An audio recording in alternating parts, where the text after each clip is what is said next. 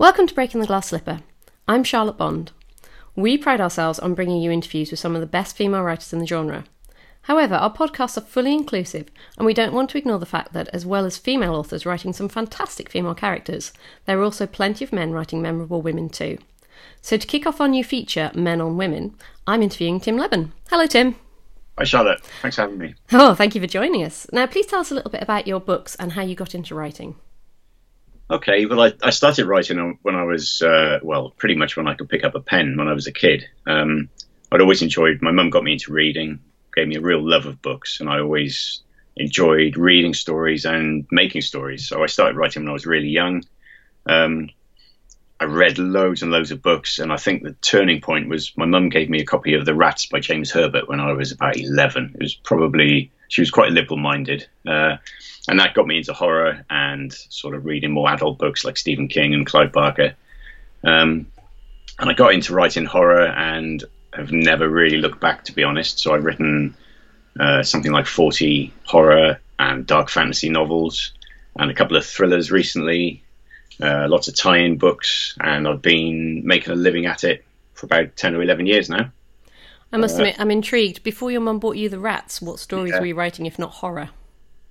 I'm not sure. I was actually writing in my sort of pre-teens, I think. Oh no, I was actually. Yeah, I do remember. I remember writing a story when I was 8 or 9. Probably not very scientifically accurate, but it's about all the gas mains in the town exploding. So it was a proper disaster story. So I think, yeah, even in those times, I was writing sort of apocalyptic stuff. And in my teens, I did write a few war stories. My grandfather and my father, who was much older than my mum, who died when I was young, both involved in the war. So I'm quite interested in World War II. So in my teens, I was writing those sort of things. But then, yeah, the rats turned on my love of horror, and it's never really turned off, to be honest. That's fantastic. Well, my mum was the other way. She wouldn't let me watch anything scary. And we used to get the Radio Times when I was a kid, and they had, I think it was Count Yorga, a film on at midnight. And my mother was like, no, you're absolutely not watching it. So I sat down and wrote my own version of Count Yorga, which must be still around somewhere with terrible illustrations of vampires and castles. So I started out with horror very early. Yeah. But I mean, some complain that fiction written by men doesn't have enough female protagonists, or that they're only token characters. But that criticism can be in no way levelled at you, because you put some great female characters front and centre of your novels. So did you have any particularly strong female role models growing up that may have inspired your heroines? Well, yeah, I grew up in a family of, my mum was a very strong character, and still inspires me to this day. She died 11 or 12 years ago now, but she's still always there. And my grandmother as well, very quite intimidating character, but very strong and loving. And my mum, I had 2 aunties, and I had 3 sisters. So I grew up in a family of strong women, and grew up surrounded by women. And it never, they're not necessarily inspired my heroines, I don't think. But because I grew up with so many women who were very strong characters, it never occurred to me not to write women into my books. I mean, I don't. It's not a conscious decision, right? I've got to include more female characters. It's just that if I'm writing a story, I want to tell good stories that are quite realistic and have realistic cast of characters. So there's always going to be, good strong female characters as well as good strong male characters in my books. It's just not. I honestly don't think it's something I consciously think about.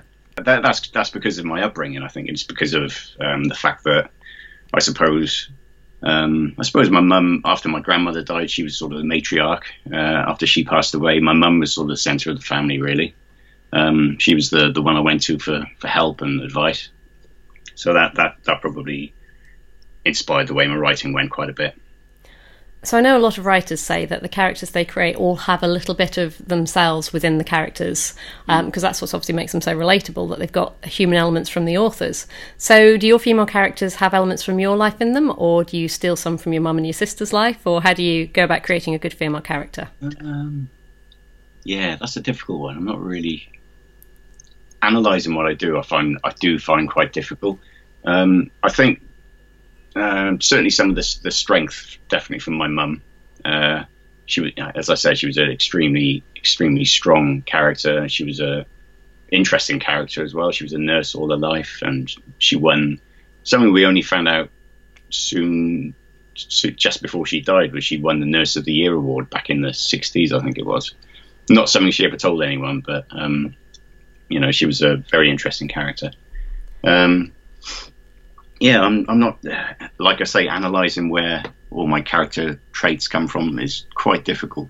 I can identify, I mean, certainly some of my male characters, the main guy in The Hunt, the book that you, I think you've read The Hunt, haven't you? With, I have. Yeah, yeah. I mean, the main character in there, Chris, I can identify a lot with him because that's what he goes through is inspired by my love of endurance sport, like Ironman and marathons, which I do a lot of. I think plumbing into the depths of my past and my interaction with various people, you do pull out certain things, and I think a writer's always working. You're always picking out aspects of other people's characters, friends, and relations, and listening in on conversations. There's probably bits of conversations that I've latched onto from decades before that find their way into my books, but consciously identifying where these inspirations come from, I find quite difficult, and analysing it I find a bit troublesome sometimes. So I distinctly mentioned the heroines above, because you also have plenty of strong and competent female villains like Vey in The Hunt, or the particularly scary Mary Stone in Relics. And I like how in Relics it starts off with Frederick Malloy being the main gangster bad guy, and while he continues to be unpleasant throughout, we're then introduced to Mary Stone, who makes Malloy look like Father Christmas. So I know you said you don't analyse a lot, but did you have any particular female villains in mind from maybe books or TV that inspired writing your own villains and villainesses, I suppose, and making them particularly unpleasant? Well, I think I do have lots of male villains in my books. I think you've picked out two of the really unpleasant female villains I've got. I mean, Vey there's very few redeeming characteristics to her. But then she's part of a big organisation. For anyone who's not read The Hunt, it's an organisation called The Trail, and they kidnap people and kidnap families and make people part of a human hunt. So they say, if you escape this hunt, your family die. If you're captured and killed by these hunters, will release your family. So it's a terrible sort of dilemma. But Vey is just part of the wider group. But and she's one of the awful bad guys. But it suited making her female because making her particular character female because it played off nicely against the kidnapped mother and two daughters. So Chris, the character I just mentioned, he's the one being hunted. His wife and two daughters have been kidnapped. So I liked having the idea that the person who was sort of in charge of keeping them out of the way, as it were, of the hunt for a while, the bad guy being a female. So I think that worked pretty well. Well, I particularly like that it balanced nicely with Rose. So as you say, for people who haven't read The Hunt, Chris comes along with Rose, who's an escapee of a previous hunt. And I quite like the way you managed to balance Rose and Vey off against each other. That was really nice. I thought there was something more vicious against two women who, as we all know, can be quite bitchy in the schoolyard and things, compared to maybe a woman and a man, which would have been a very different dynamic. I really like the way you had two girls against each other. I mean, what do you think about the fact that so many female villains use their sexuality as a weapon? Because it's very noticeable in your books that your female villains are very unsexy and often more brutal than their male counterparts. Yeah, but I think, I mean, a lot of my male characters are pretty brutal as well. There may be books you haven't read. I mean, there's book like Face, and I wrote a fantasy series called Dusk and Dawn, and there's an organisation of red monks, exclusively male, and they're the most, you know, brutal, abusive people you could imagine. So again, I'm not sure it's something I've consciously done. As for why people like Vey and Mary Rock don't use their sexuality as such, I'm not quite sure why that is. I think a lot of that comes from Hollywood. Like you get but then you consider people like Nurse Ratched from Cuckoo's Nest. I think she's one of my sort of favourite female villains, and she's not sexualised at all. And even Cersei Lannister from Game of Thrones. And I know I'm talking about TV as opposed to, as well as books here, but she's one of my favourite villains of all time, I think, and she is utterly cold and ruthless and brutal. I don't think there's a nasty character in Game of Thrones who's worse than her. But although she's a passionate woman and she's got her, you know, lovers and whatever, she doesn't use, I don't think she uses her sexuality at all. So I don't think my female villains do as such.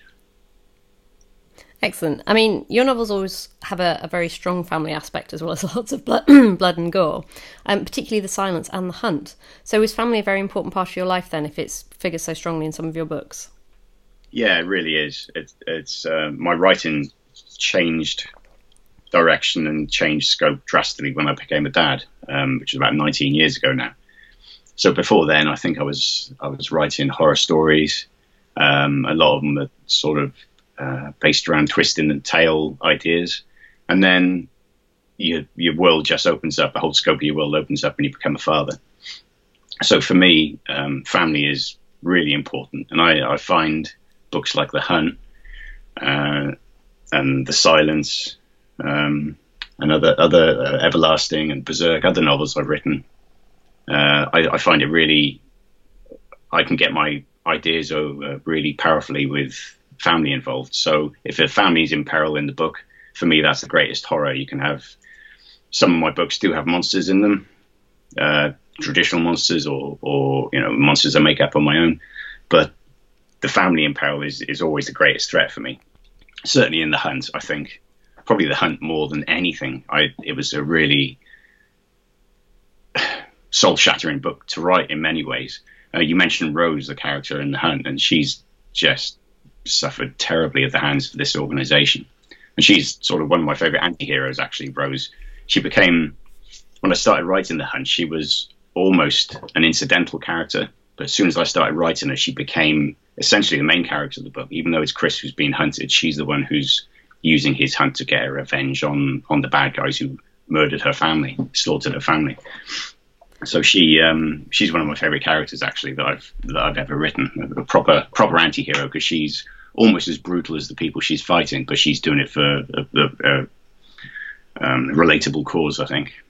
Yeah, I mean, it's interesting because Chris and Rose have similar but also very different motivations. So Chris is desperately trying to keep his, trying to get his family back. Rose appreciates that she never can get her family back, and so has got different but still family-related motivations.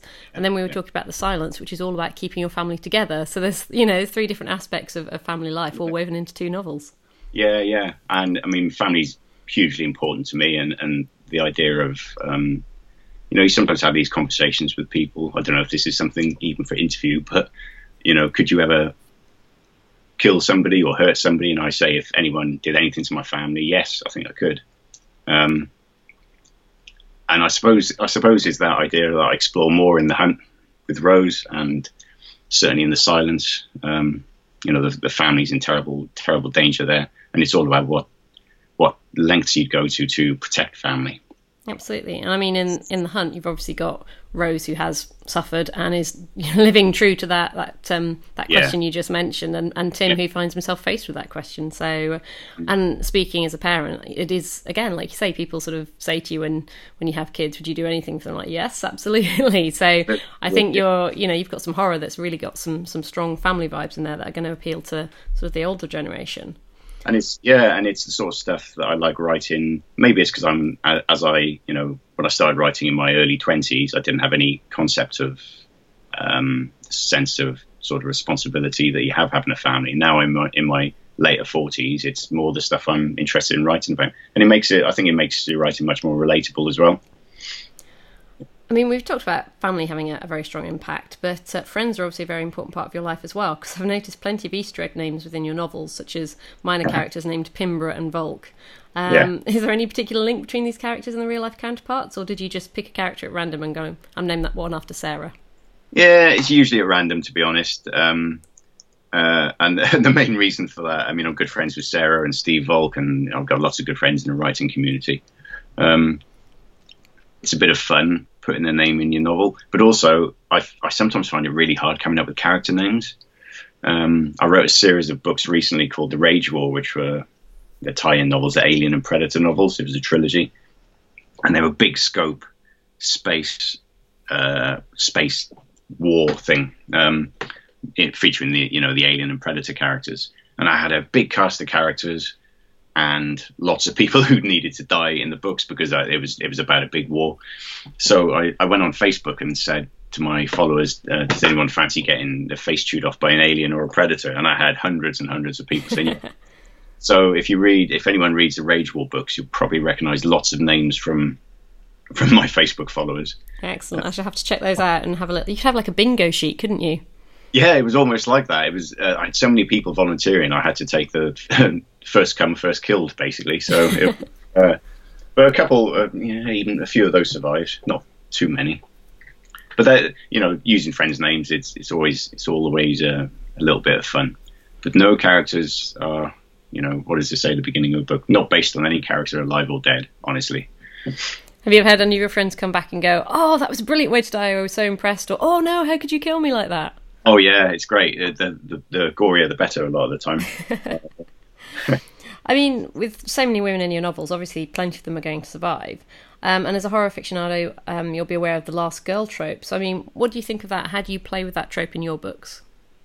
Well, firstly, I think that's faded over the years. Certainly, I grew up in the 80s with all the slasher picks, and you could pretty much relate what was going to happen, who was going to survive, who was going to kill the bad guy, because it's in those films it was generally, these were the movies where a bunch of teenagers go off into the woods, have sex with each other, and die horribly. And it was always the last girl who defeated the bad guy was usually the girl who wouldn't have sex with anyone, and she was the clean-cut one. I think that's faded over the years and changed, and people are trying to turn the trope around a little bit. Not sure how I deal with it in my books, really. I honestly don't really think about it. But I think I did a novelization of a horror film called Cabin in the Woods, which was a film designed to challenge all the horror tropes, really. It was an excellent film. It was really good. I really enjoyed it. But the end of that film, you knew which girl you were expecting to survive and save the day, but she didn't save the day at all. It was a really good turnaround. Yes, that was that took an awful lot of horror tropes as well, and kind of threw them into the mix. And yeah, I love the way it had a reason for the tropes as well. That was quite entertaining. Yeah, it was really good. As I say, I did the novelization of it, and because I think the film was all caught up in the big studio debacle, MGM, wasn't it? I think. So I had the script and I'd written the novel almost 2 years before the thing came out. So I'd signed a non-disclosure agreement, so I knew what the end was going to be, what it was all about, and I wasn't allowed to say anything to anyone, so that was quite a challenge. So just going back to The Hunt a little bit and talking about sort of tropes, if I was being cynical, then I would say that there were writers out there who would naturally put the protagonist the other way around, so Chris being the hardened veteran and Rose being the inexperienced one driven by her family, because a lot of writers, when dealing with female characters, tend to sort of have their family as a, saving their family as a motivation. But obviously you've got it the other way around. So Chris is the inexperienced one suddenly finding himself in the middle of all this and he's driven to save his family. And Rose is the one who's already lost it and is a hardened veteran and whatever. So, yeah. I mean, did you start out with having them that way round? You said Rose was an incidental character. How did she develop into the character she is now compared to what she was when you first started? Well, first of all, with Chris, as I said, he was always going to be the victim. He was always going to be the hunted because... I know what it's like running over mountains, and I'm heavily into endurance sport, which was the whole inspiration for the novel. It was, how can I turn around what I enjoy doing and, write about what the classic idea. So he was always going to be the victim. Rose, and to begin with, it was a hunt novel. It was Chris being hunted by the bad guys. And then I had this idea of a character coming in who'd been through the hunt and lost her family and helped Chris, and she developed really quickly into a sort of joint main character. I think her and Chris probably take sort of joint top billing, I guess, in that book. And that was one of the cases. It doesn't happen very often to me. Other writers say it does, but of a character taking over. Rose came on the scene, and she quickly became almost the sort of dominant steering force of the book. And for me, it rounded the book out really nicely. I think without Rose, it would have been a straight hunt thriller. But with Rose, she makes it much more complex, and she steers the action as opposed to letting the action just steer itself. So that was just a really nice case of a character appearing and totally taking over. And I suppose, you know, going back to inspirations, Rose, my mum's middle name was Rosemary, and my daughter's middle name is Rose. She's Eleanor Rose. So I think that's probably where I got the name from there. I was looking for a strong name, you know, based on a strong character. So that was my mum kicking ass, I suppose, in that book. Have you let your daughter read The Hunt then? Because if she's got a character named after her. She hasn't read it. No, she could if she wanted. I do try and edge her towards my books. I think, my son's read it. My son reads more of my books than my daughter, actually. He's read The Hunt and The Silence. So, yeah. And my wife's read them all as well. So obviously we all get good and bad reviews, and you sort of look at a one-star review. Some of them are funny, some of them are devastating. What do you do when you see a member of your family reading one of your books, particularly if it's got a character named after your family? Do you kind of sit there and keep glancing at them instead of watching the TV, or are you quite chilled about it? I'm quite chilled. My wife isn't a massive reader, but when she picks up one of my books, or when she picks up a book and enjoys it, she'll read it in 24 hours. And she's done that to both of my two or three of my recent books, which is really gratifying. We were on a family holiday just a couple of weeks ago in Barcelona with probably 16, 17 family members. And it was a lovely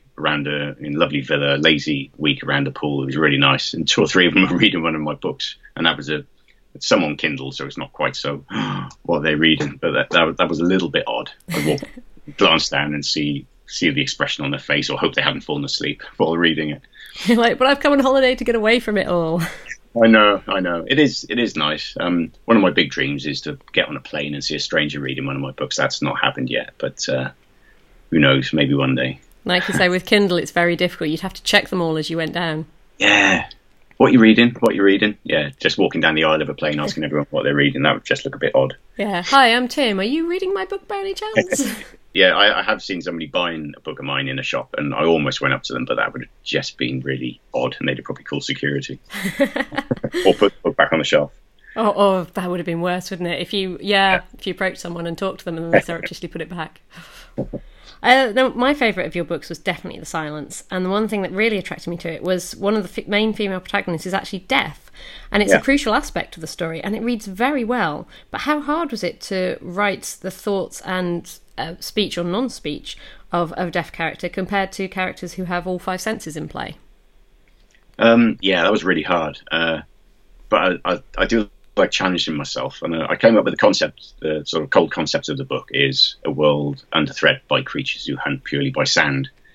So I thought it would be interesting if somebody was used to living in a silent world. So that's where Ali, the deaf character, came in.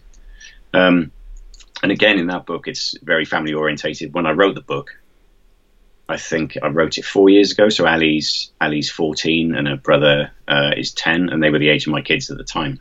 So really, there was the sort of relationship dynamic between the two kids is very similar to how it was between my kids 4 years ago.